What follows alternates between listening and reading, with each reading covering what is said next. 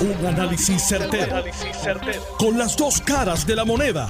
Donde los que saben no tienen miedo a venir. tienen miedo a venir. Esto es el podcast de Análisis 630 con Enrique Quique Cruz. Buenas tardes, mis queridas amigas, amigos. Bienvenidos una vez más aquí hoy lunes 4 de octubre del 2021. Tú estás escuchando Análisis 630. Yo soy Enrique Quique Cruz. Y aquellos que me han escrito por las últimas par de semanas, hoy voy a estar transmitiendo el programa a través de arroba Quique Cruz Noti 1 en Twitter, principalmente los de Ponce, Mayagüez, Arecibo, esa región que no nos puede escuchar, Lajas, todos ustedes que nos, que nos están pidiendo que a las 6 de la tarde no pueden seguir el programa, pues estamos hoy a través de la plataforma de Twitter en vivo desde las 5 hasta las 7. Miren, el director ejecutivo de la Autoridad de Energía Eléctrica, Josué Colón, salió rapidito a hacer un examen de todas las plantas que son propiedad de la Autoridad de Energía Eléctrica. Varias plantas, empieza, hay un informe de tres páginas detallado. Empieza con la planta de San Juan, la planta de Palo Seco, Aguirre, las plantas en el área sur, las plantas en, eh, en el área de Aguirre. En fin, hay unas, todas las plantas que son parte de la Autoridad de Energía Eléctrica, Palo Seco, Costa Azul, Jobo, Yabucoa, Vega Baja, Mayagüez, Cambalache, Vieques, Culebra, y hacen un análisis, el, el director ejecutivo Josué Colón hace un análisis y en varias de las áreas del análisis hay una serie de estimados. De, estos estimados, pues uno más o menos puede sacar un estimado también de lo que ellos han dicho que va a costar reparar esto. Estamos hablando a grosso modo, por los números que están en este informe de tres páginas, que fue escrito el pasado domingo, pues que la Autoridad de Energía Eléctrica necesitaría aproximadamente 200 millones de dólares. ¿Me escuchó bien? 200 millones de dólares para hacer reparaciones en algunas de ellas. En algunas de ellas hay unas reparaciones que se llaman una reparación mayor. Hay mucho problema con las calderas, hay muchos problemas con las turbinas, hay muchos problemas con las líneas que, tienen que ver con el enfriamiento de estas calderas. En fin, lo que tenemos aquí ante nosotros, mis queridas amigas, amigos, es un desastre. Un desastre causado por dos administraciones, una popular y una PNP. Un desastre causado por varios directores ejecutivos en esas dos administraciones, populares y PNP, que decidieron no hacer más nada por esto. Yo todavía recuerdo los 683 millones de dólares que Juan Alicea y la Junta de Gobierno en aquel momento emitió el préstamo en bono y los utilizaron para pagar gastos operacionales. Pues miren, aquí están los resultados de ese desastre y de la pasada administración que también decidieron seguir el plan de trabajo de no hacer nada. Y hoy nosotros somos los que estamos pagando los platos rotos. Ahora yo entiendo por qué ex senadores, ex políticos, decían que esto era chatarra y que había que privatizarlo, como si la empresa privada le gustara o le gustase privatizar chatarra. O sea, esto solamente lo puede entender un político que nunca ha hecho ningún tipo de negocio en su vida. Es la única manera, es la única manera, señores. Esta gente no saben, no saben que dos más dos es cuatro en el mundo empresarial y que uno más uno es dos en la empresa privada. No tienen sentido, no tienen lo más básico. Porque si una empresa privada va a comprar chatarra, pues lo va a comprar a precio de chatarra. Y si una empresa va a invertir en mejorar la chatarra, te la va a cobrar al doble. Y esa es la situación que estamos viviendo en esta isla, mis queridas amigas, amigos. Y por eso es que ahora estamos viendo lo que estamos viendo. Los apagones las plantas rotas, esbaratadas, las calderas destrozadas. Es como correr un carro sin aceite. Y aun cuando está sonando, está pistoneando y tiene todas las bombillas prendidas, necesito aceite, necesito aceite, necesito aceite, usted dice, no, que tengo que ir para Mayagüez ahora. Y cuando llegaste a Mayagüez, no, que voy para Arecibo. Y cuando llegaste a Arecibo, no, voy para Ponce. Y lo único que le echa es gasolina, porque eso es lo que han hecho con el sistema de calderas en Puerto Rico, con las plantas de generación. Lo único que han hecho ha sido comprarle combustible. ¿Por qué? Porque les conviene la venta de combustible, les conviene el desastre. La idea era el comprar una serie de máquinas alrededor de toda la isla para instalarla. Esa era la idea. Y por eso dejaron destruir esto, para gastar millones y millones y millones de dólares. La pregunta es, ¿qué usted piensa? ¿Usted está de acuerdo con que lo reparen o no está de acuerdo con que lo reparen? Si lo preguntas a los políticos que nos trajeron aquí, te van a decir que no, que no vale la pena repararlo porque el carro está bielado. Pero por otro lado, si usted es de los que se queda sin luz a cada rato, yo estoy seguro que usted dirá, pues mira, que se gasten los 200 millones de pesos y que reparen esto. Yo soy de los que digo que se reparen. ¿Por qué? Porque la privatización no va a llegar aquí ni el año que viene, ni el otro año, ni el otro año. Vamos a estar claros. Y quien entra a cualquiera de esas plantas, ¿qué va a hacer? Pues va a repararlas también. Así que dentro de la fórmula de privatización que yo le tengo pánico a lo que vaya a hacer esta administración en cuanto a eso, dentro de la fórmula de, de, privatización tienes que incluir el gasto que vas a incurrir ahora y cómo vas a dejar esas plantas, porque esas plantas cuando las vayan a privatizar van a terminar, si las reparan, estando mejor de lo que están hoy. Y eso pues tiene una inversión. Si usted corre el carro, agarra ese carro esbielado y le mete y le mete un motor nuevo, aunque el carro tenga 30 o 40 años, tiene un motor nuevo, lo cual significa que le va a funcionar. Y el que esté interesado en mover ese vehículo, en mover ese carro o en mover esa planta de generación, pues entonces es la persona que está dispuesta a hacer la inversión. Yo espero que no nos traten de vender una APP como las que nos han vendido hasta ahora de las lanchas, o la de Luma, que no son APP, son contratos de servicio. Y son situaciones en las cuales nosotros somos los que estamos pagando y los que estamos sufriendo. Porque le voy a decir algo, mientras esas plantas están así es barata. Aquí en la Autoridad de Energía Eléctrica hay gente haciendo billetes. Hay gente ganándose un paquetón de billetes. Hay consultores diseñando cosas que no van a ser necesarias utilizarlas. Aquí hay una máquina de dinero. El único problema es que no le está haciendo el dinero o no le está sirviendo al pueblo para que le dé un buen servicio a través del dinero que el pueblo paga. Ese es el problema. Así que hay que repararla. El miércoles hay una vista congresional en Washington. Eso va a ser un show, y lo digo en el buen sentido de la palabra.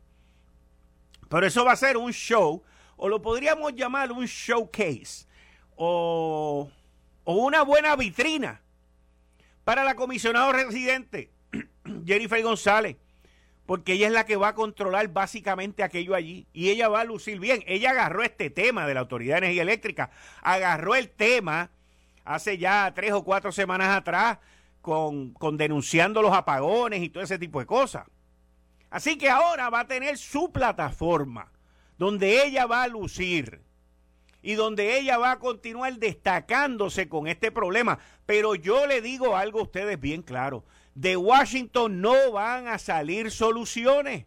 Eso va a ser una cuestión administrativa, allí van a estar los congresistas, van a hacer un par de preguntas, le van a caer a palo a dos o tres, y uno más o menos se puede dar cuenta cuáles son los nenes lindos y cuáles son los nenes feos de los que vayan allí. Eso es lo que va a pasar el miércoles allí. Nosotros estaremos muy pendientes, le vamos a traer la información, el análisis al respecto y usted pues podrá llegar a sus propias conclusiones. También el director ejecutivo Josué Colón dijo que hacían falta 150 empleados. O sea, que la gerencia que tiene Josué Colón allí, la directora de recursos humanos y el de presupuesto, y el otro y el otro, que recortaron todos esos empleados de las plantas y de la generación y de todos lados, pues parece ser que recortaron de más. Y dejaron esto en el cascajo. Y ahora Josué Colón está pidiendo 150 empleados de vuelta. Miren la pelotera. Miren el revolú. Pero vamos a estar claros. Eso no es Josué Colón solamente, porque no hace ni dos semanas que la gerencia que estaba en la Autoridad de Energía Eléctrica había puesto unos anuncios en los principales periódicos de Puerto Rico para reclutar celadores. Así que esto no es nada distinto a lo que hicieron hace dos semanitas atrás, buscando reclutar celadores nuevamente que fue otro disparate más de los que están allí todavía, porque esa gente todavía está allí. Señores, esto es un desastre. Esto es un desastre. Pero este desastre tiene nombre y apellido. Fue causado por gente de carne y hueso, que hoy viven felices de la vida. Unos con pensiones brutales, otros con contratos de profesionales brutales y otros felices por todo el billete que repartieron, sin contar los que cogen el billete de lo que se cobraron. La destruyeron, la destrozaron. Esto no es ni Alibaba con los 40 dadolones, esto es un desastre. Ahora hay que repararlo. ¿Usted está de acuerdo o no está de acuerdo con que lo reparen? Porque le digo de nuevo, la privatización no es la solución a corto plazo. Escúcheme bien, a corto plazo. Busque, busque en Google si está funcionando, pero busque todos aquellos que nos prometieron el fin, el fin del petróleo, el fin de los apagones, el fin de los problemas con autoridad de energía eléctrica, el fin de todo. Búsquelo. Tiene nombre y apellido. Todas esas personas nos mintieron nos engañaron, nos dijeron, ¿por qué? Porque estaban empujando su propia agenda. La agenda era la de ellos, no era la de nosotros. Mire dónde estamos. La de nosotros no era, no fue y nunca será, a menos que hagan lo correcto. La pregunta que nos tenemos que hacer es cómo va a reaccionar la Junta de Supervisión Fiscal. Porque la Junta se metió bien de lleno en que se privatizara la transmisión y la distribución con Luma, inclusive apartó dentro del presupuesto 750, 785 millones de dólares. Y la pregunta es, ¿qué van a hacer con estas necesidades que tiene el pueblo? ¿Qué van a hacer? Lo cual me trae al próximo tema, que es un tema que está recurrente y que está corriendo por ahí. Estado de emergencia. Tenemos que declarar un estado de emergencia en energía eléctrica. Tenemos que declarar un estado de emergencia en la violencia de género. Tenemos que declarar un estado de emergencia en el sistema de educación. Tenemos que declarar un estado de emergencia de que hace calor. Tenemos que declarar un estado de emergencia de qué. Nosotros no podemos seguir viviendo de estado de emergencia en estado de emergencia. El declarar un estado de emergencia no es la solución, no lo es y no lo va a hacer. Y en lo que concierne a la Autoridad de Energía Eléctrica, yo no estoy de acuerdo con que se declare un estado de emergencia. ¿Para qué? Eso sería otro revoluma. Ya sufrimos bastante con las declaraciones que hizo el presidente de Luma, Wayne Stensby, hace aproximadamente ocho días atrás, que dijo que teníamos el peor sistema eléctrico en la nación. Puede que sea verdad, como puede que no sea verdad. Pero lo dijo y eso ocurrió. Y la gente que quiere venir para acá y establecer manufactura, crear empleos aquí, dijeron, ¿para qué rayo yo voy a ir allí si en Puerto Rico hay estado de emergencia de violencia, hay estado de emergencia de educación, hay estado de emergencia de energía eléctrica, hay estado de emergencia de criminalidad, hay estado de emergencia de todo? ¿Quién va a querer venir para acá? ¿Quién va a querer estar aquí? nosotros pareceríamos que estamos locos por querer seguir, seguir viviendo en este estado de emergencia. Esas no son las soluciones. Las soluciones son meterle mano a los problemas y resolverlos.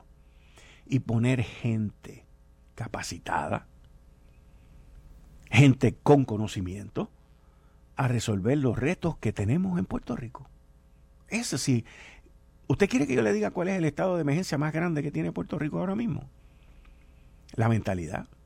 Y no tiene nada que ver con salud mental. Tiene que ver con gente inepta, incapacitada, que están en sitios en el gobierno que no pueden resolver nada. Ese es el estado de emergencia más grande que tenemos aquí. Y no es de esta administración, ni de la anterior, ni de la anterior, ni de la anterior. Esto viene ya por más de dos décadas. Más de dos décadas. Los competentes se están quedando atrás. Los inteligentes se están quedando más atrás todavía. Porque los ineptos, los brutos, los que lo saben todo, se están quedando con todo. Y aquellas personas que están capacitadas, que tienen la experiencia y que tienen la inteligencia y que pueden resolver, los echan para un lado. Esa es la realidad. Y hacia ese camino es que vamos. Si no, mire por ahí para que usted vea. Y esto, para que estemos claros, esto no es solamente en el gobierno. Esto ya está impregnado y ha invadido la empresa privada también. Esto existe en la empresa privada también, al mismo nivel que existe en el gobierno. Lo que pasa es que en la empresa privada, pues el círculo, la circunferencia de impacto es mucho más pequeña.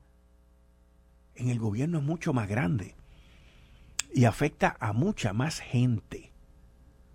Y ese es el peligro que estamos viviendo en nuestra sociedad. Ahora todo el mundo que tiene un teléfono celular y que tiene internet se siente que es experto de todo de todo. Son expertos de huracanes, son expertos de terremotos, son expertos de construcción y las columnas, son expertos de todo, de todo, de todo. Y los que conocen de verdad y los que han estudiado eso, les rebaten. Miren lo que ha pasado con las vacunas, con el COVID. Le rebaten y le dicen que no, usted no sabe nada. Yo sí soy el que sé, porque mira, lo vi en Google, lo vi aquí, lo vi allá. Es una cosa impresionante. Impresionante. Porque esta, esta accesibilidad a información buena y mala, pues de momento, sin tener que estudiar, le ha dado diplomas y le ha dado carreras que a veces le toma a la gente 20 años, pues esta gente se lo dan en 20 segundos, porque ni leen el artículo completo, lo que leen es el titular y ya son expertos en el tema. Yo estoy leyendo un libro que se llama Death of, the of Expertise, la muerte de los expertos. Porque la nueva generación de los teléfonos y de las computadoras y de internet está acaparando los conocimientos. El problema es que no contribuyen. Y si los metes en una posición en el gobierno, estamos muertos. Estamos muertos. Va a ser bien interesante esa vista congresional el próximo miércoles. La participación de la comisionado residente interesante también. La administración de Pedro Pierluisi se salvó un chilín chilín porque el que va a mandar para allá es a Josué Colón y a otros más. De lo contrario, imagínese usted todos los pasados directores que fueron al Congreso, varios de ellos, iban ahí a meter embuste a todo lo que da. Una cosa impresionante esta otra vista más que no va a tener ningún tipo de consecuencia, pero sí va a ser un buen show. Porque yo lo veo así. Mi opinión. Así que vamos a ver lo que pasa aquí. Vamos a ver lo que pasa aquí. Esto fue el, podcast de Notiuno. Análisis 630 con Enrique Quique Cruz. Dale play a tu podcast favorito a través de Apple Podcasts, Spotify, Google Podcasts, Stitcher y notiuno.com. Buenas tardes, mis queridas amigas, amigos. Bienvenidos aquí de vuelta en Análisis 630. Yo soy Enrique Quique Cruz, lunes 4 de octubre del 2021. Mis queridas amigas y amigos, el gobernador Pedro Pierluisi anunció hoy que van a estar con fondos federales regalándole aproximadamente a 12 mil, 13 mil familias en Puerto Rico. Familias que se vieron afectadas por el huracán María, familias que, que ya FEMA sabe quiénes son, que ya el gobierno sabe quiénes son, que prácticamente esas 12 mil, 13 mil familias están, están precualificadas y el gobierno, Departamento de la Vivienda, se va a estar comunicando con, con estas familias para ofrecerles una instalación de paneles solares. Paneles solares cisterna y batería. Entiendo yo, por los números que me explicó hoy en una entrevista que le hice también al secretario de la Vivienda, William Rodríguez, entiendo que debemos estar hablando entre 20 y 25 mil dólares por familia. Y como él muy bien nos explicó, estas 12 mil a 13 mil familias que ya están precualificadas, porque fueron aquellas que sufrieron daño del huracán María, cualificaron para ayuda de FEMA y ahora hay estos 300 millones de dólares. Pero este es la parte 1 de otros planes federales, también para pequeños negocios y otro grupo de personas, otras demografías, otras personas en Puerto Rico que cualifican para esto. Son gente que necesitan ayuda y el gobierno federal pues ya tiene estos fondos ahí disponibles. Y él mencionó que esto era paneles solares, batería y cisterna para uso para el uso crítico. Yo me imagino que el uso crítico debe de ser bombilla, eh, estufa, nevera, obviamente, abanico y ese tipo de cosas. No me imagino que sea para correr aires acondicionados ni nada de ese tipo de cosas. Pero, pero, pero, le pregunté también si las personas eh, podían conseguir los medios para ampliar el sistema y que si ellos lo permitían, y me dijo que sí, que lo permitían. Le pregunté también si estas personas iban a poder venderle la energía sobrante a la Autoridad de Energía Eléctrica? Me dijo que sí también a eso.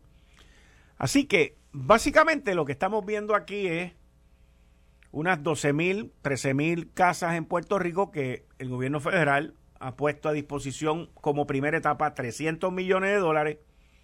Después, él me dijo que después más adelante viene otro de 500 millones de dólares y van a continuar con este desarrollo, repito de nuevo, gente de escasos recursos que cumplieron con todas las disposiciones de FEMA en las reclamaciones, lo que ellos llaman R3.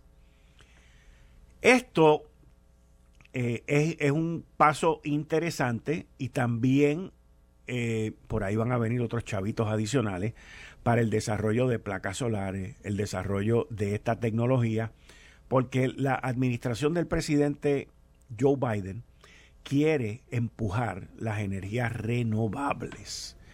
Y esto eh, veremos a ver hasta dónde llega, porque el problema grande que la administración de Biden está encontrando en su proyecto de infraestructura, que es de más de un trillón de dólares, la parte dura eh, la han encontrado en el Senado, donde Bernie Sanders y otros senadores escasos, son dos o tres, han aguantado la agenda, la agenda de Joe Biden y eh, como dice el artículo en el Wall Street Journal que yo leí, que dice que Biden eh, necesita una victoria, pero, o sea, desesperadamente.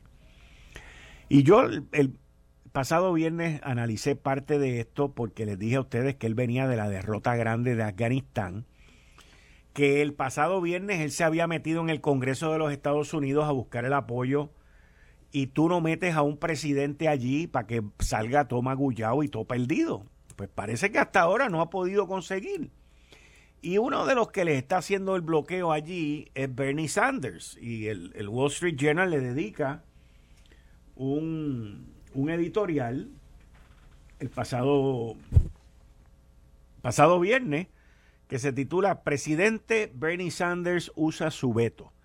Y es que Bernie Sanders con su agenda, con su agenda socialista, pues ha bloqueado la agenda del presidente.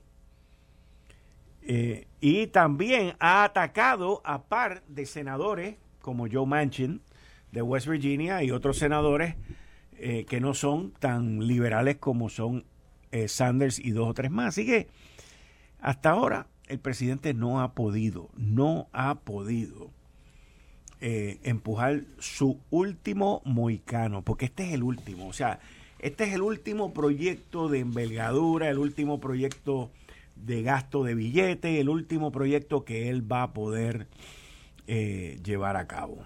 Así que, miren, eh, cambiando el tema, el albergue de los testigos.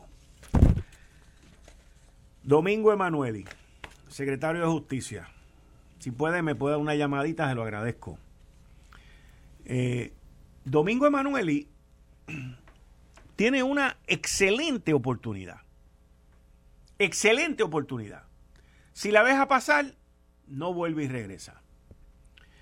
Emanueli hasta cierto punto se ha ganado el respeto, el oído a los pedidos que le ha hecho a la Junta de Supervisión Fiscal. Natalie Yaresco, en la Junta de Supervisión Fiscal y la Junta han dado fondos adicionales, que esto ustedes ya lo saben, para reclutamiento de más fiscales, equipo y otras series que necesita el Departamento de Justicia. El Departamento de Justicia básicamente estaba como estaba la policía, toda demacrada, está como la Autoridad de Energía Eléctrica, toda demacrada, y están las dependencias de gobierno que están todas demacradas. Pero Domingo Emanueli ha logrado conseguir millones, decenas de millones de dólares para reclutar más fiscales, para tener la tecnología, los adiestramientos y poder eh, cumplir con las necesidades del departamento que él dirige. Ahora entramos en el albergue de testigos. El albergue de testigos, los cuentos son de horror. Eso, ahora que estamos en Halloween, eso, la gente que describe, eso es como si usted entrara en esta casa encantada, pero no es encantada, es embrujada, y allí los testigos no quieren ni ir, no quieren ni ir. Tampoco estamos viviendo que estén en riqueza y en, y en lujo, pero debe ser un sitio que cumpla con los requerimientos básicos de higiene, de protección, de limpieza y de convivencia, porque hay más de una persona. Pues el secretario del Departamento de Justicia hoy ordena una investigación sobre las circunstancias en las cuales falleció un testigo en el albergue de protección a, víctimas y testigos. Volvemos a lo mismo. Esto es igualito que la privatización. A alguien se le ocurrió que el gobierno tenga un albergue de protección de testigos y de víctimas. Y lo más probable es que se hicieron esta mentalidad, como pasó con el Departamento de Seguridad aquí, y se crearon esta loquera como el FBI que tiene para la protección y tiene todo este tipo de cosas. Y entonces vamos a hacer lo mismo que hacen los gringos, pero con 5 pesos. Allá cuesta 500 millones, aquí lo vamos a hacer con 5 pesos. ¿Y qué pasa? Que ese albergue hace ya mucho tiempo, mucho tiempo dejó de ser lo que fue o lo que quiso ser. Y nosotros no deberíamos de tener un albergue. Voy a empezar por dar la primera idea y el, y el primer la primera solución sobre este tema. El gobierno de Puerto Rico no debería de tener un albergue. Tú no quieres tener víctimas y testigos en una misma localidad. Esa idea está obsoleta, está absurda y quizás, quizás, quizás, piensen fuera de la caja. Piensen en cosas distintas. Y quizás el dinero que cueste reparar ese lugar sea mejor adquirir distintas dependencias alrededor de la isla y que la gente esté separadita y no juntita en un mismo sitio. No sé. Solamente propongo eso para que se discuta se estudie y se analice. Vamos a ver.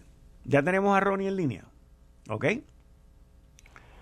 Buenas tardes, señor Jarabo. Sí, señor. Bienvenido a Análisis Aquí esperando por usted. Buenas tardes. No, no, espérate, tampoco así. ¿Cómo está, Ronnie?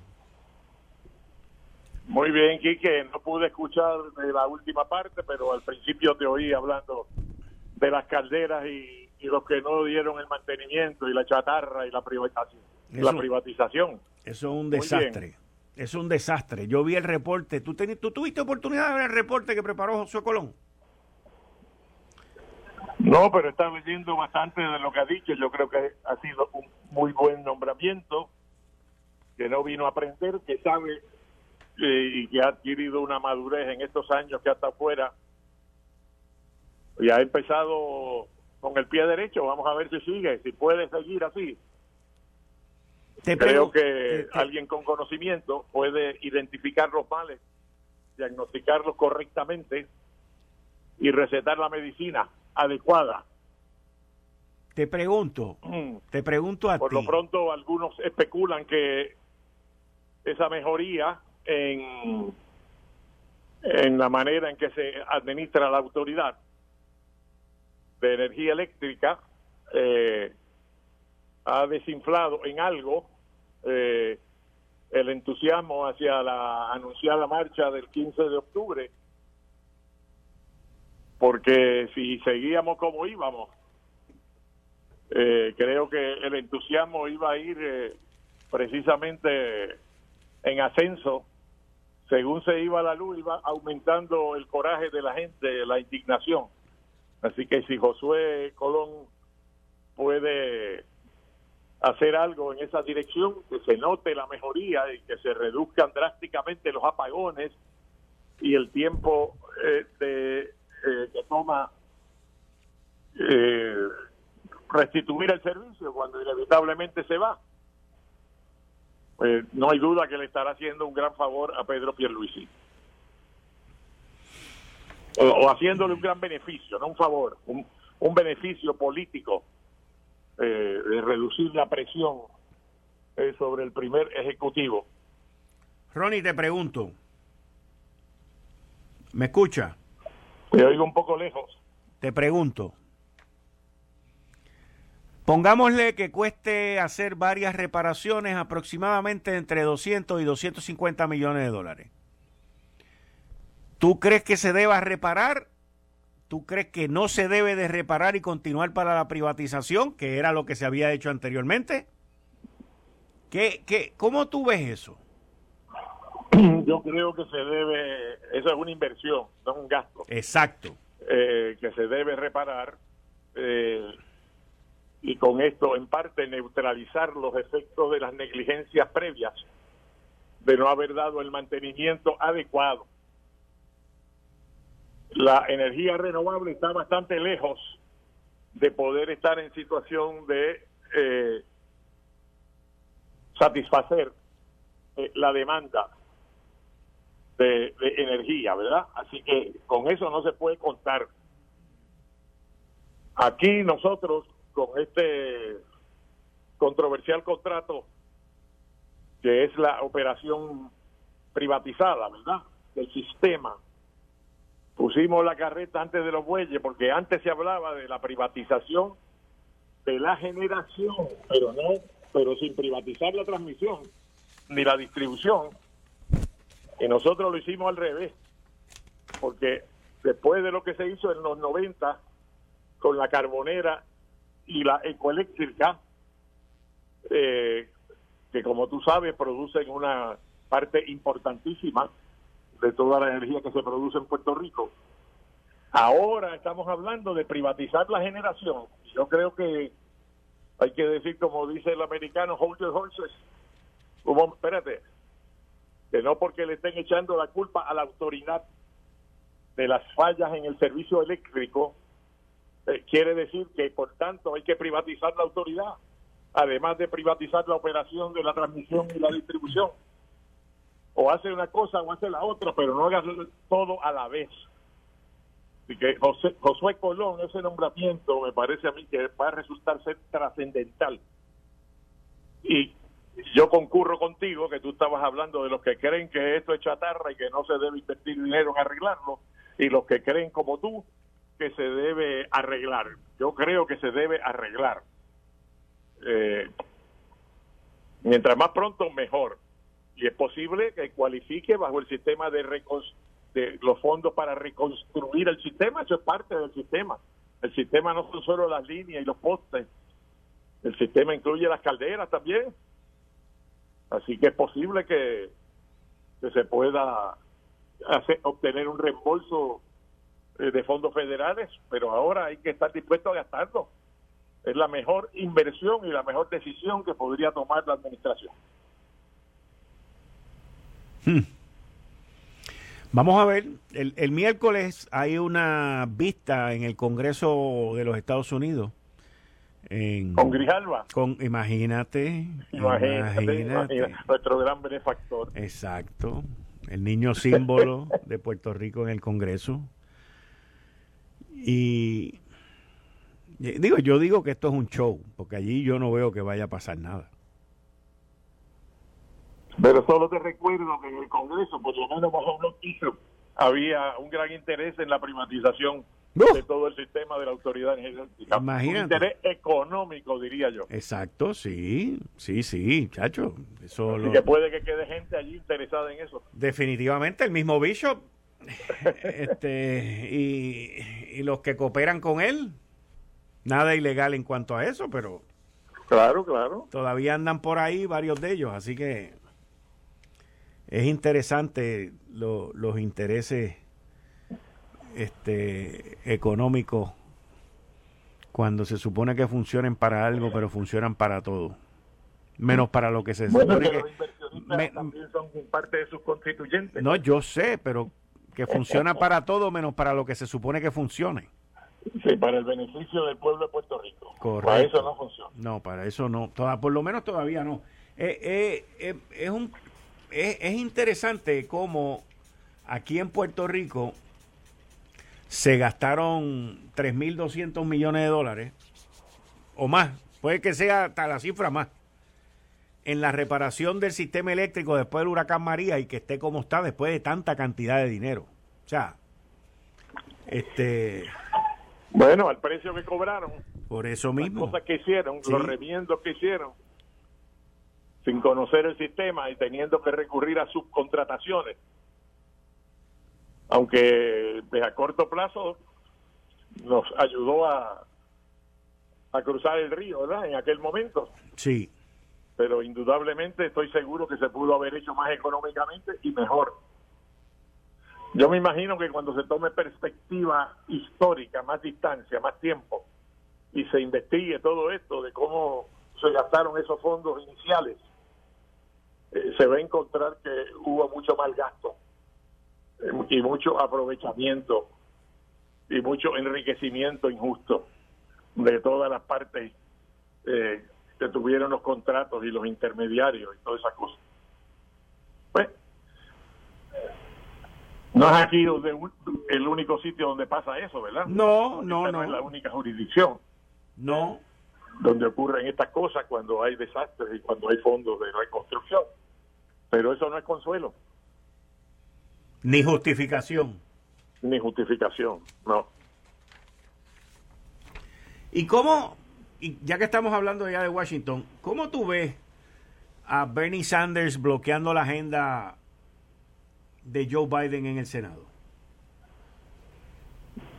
¿Ya tú concluiste que la está bloqueando? Sí, es claro. O sea, eh, digo, cuando tú tienes bueno, hay una división. Yo creo que hay una dentro del Partido Demócrata entre los moderados de centro y los llamados progresistas o progressives. Esto no es nuevo. Eh, ha ocurrido en distintas partes, momentos del siglo XX, en el Partido Republicano también. Eh, y, me imagino que eso motivó a Biden a él personalmente al Capitolio a defender su agenda y su legislación. No sé cómo termina eso, ¿verdad? Pero acuérdate que Sanders eh, dijo, tú sabes que él no llegaba a la presidencia, pero que él iba a seguir tratando de influir la agenda eh, y toda esa ala del Partido Demócrata eh, que tiene en él su pues, su líder simbólico, ¿verdad? Su, su, inspiración. Eh, puede crearle un problema a, al Partido Demócrata y al presidente. Eh, puede también ser un factor en que se reduzca o se pierda la mayoría en la Cámara y en el Senado. Porque el pueblo americano es un pueblo conservador, no es un pueblo socialista, no es un pueblo eh, progresista, no es un pueblo socialdemócrata. Y aparte de, aquellos momentos en la administración de, de Franklin Roosevelt, donde la situación era tan desesperada que eh, estuvieron dispuestos a hacer unos experimentos eh, que no, no estaban justificados por por la trayectoria del pensamiento político americano, vamos a decirlo así, ¿verdad? Eh, realmente cuando el péndulo vuelve a su centro, pues entonces tienes el el gobierno de Eisenhower y tienes eh, vuelve para atrás al gobierno liberal de, de Kennedy y Lyndon Johnson y vuelve entonces la reacción, o sea, es un momento, un movimiento dialéctico, ¿verdad? Eh, en los 90, luego de, la época de Ronald Reagan, para que los demócratas pudieran ganar, después de la primera administración de George Bush padre, que fue un buen presidente, por no decir un gran presidente, eh, tuvo que ser un demócrata eh, como Clinton, que buscase el centro y los votos de la derecha. Así que no está tan claro eh, que el pueblo demócrata eh, quiera favorecer todas las medidas que propone el ala progresista. Y pudiera ser que hay, haya ahí pues una semilla de división que si no impide la aprobación de la, de la agenda del presidente, pueda obstaculizarla y pueda también ser usado en las elecciones del año que viene. Eso va ahí a la vuelta de la esquina, que Pues mira.